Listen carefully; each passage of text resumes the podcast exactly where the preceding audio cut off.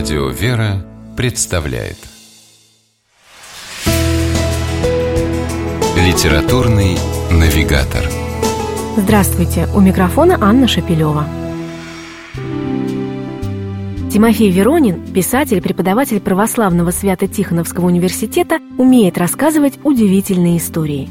Его перу принадлежит повесть «Невероятные приключения Серафимы», по которой несколько лет назад был снят красочный полнометражный мультфильм. Еще одна повесть, которую автор назвал «На восходе солнца», получилась не менее увлекательной и яркой. Ее главный герой – самый обычный мальчик по имени Алеша, подросток из конца 80-х годов XX века. Его отец оставил семью и эмигрировал за рубеж. Мать с трудом одна зарабатывала на жизнь, и Алеша, который с детства мечтал стать художником, сам не зная как, сделался мелким воришкой. Попавшись однажды с поличным, мальчик угодил в колонию для несовершеннолетних под Ярославлем. Добрый и ранимый в глубине души, Алеша терпел жестокие насмешки и побои от других ребят и не чаял выжить в этом новом жестоком мире. Но однажды ночью к нему пришли несколько седобородых старцев в светлых одеждах, которые оказались жившими несколько веков назад святыми Ростова-Ярославской земли. Они открыли мальчику тайну. За высоким забором не всегда была колония. Оказывается, раньше здесь стоял монастырь.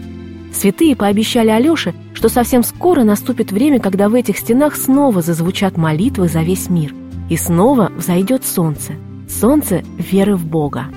Органично переплетая реальное и мистическое, Тимофей Веронин в повести «На восходе солнца» сумел соблюсти редкий для прозы такого рода баланс. Не дать резкий крен в сторону фэнтези и не остаться в то же время в рамках реализма. И добился таким образом совершенно особенной атмосферы повествования, которая одновременно держит читателя в напряжении и умиротворяет. А еще повесть дарит веру в то, что впереди читателя ждет много радостных мгновений. Ведь на восходе солнца начинается новый день. С вами была программа «Литературный навигатор» и ее ведущая Анна Шепелева. Держитесь правильного литературного курса.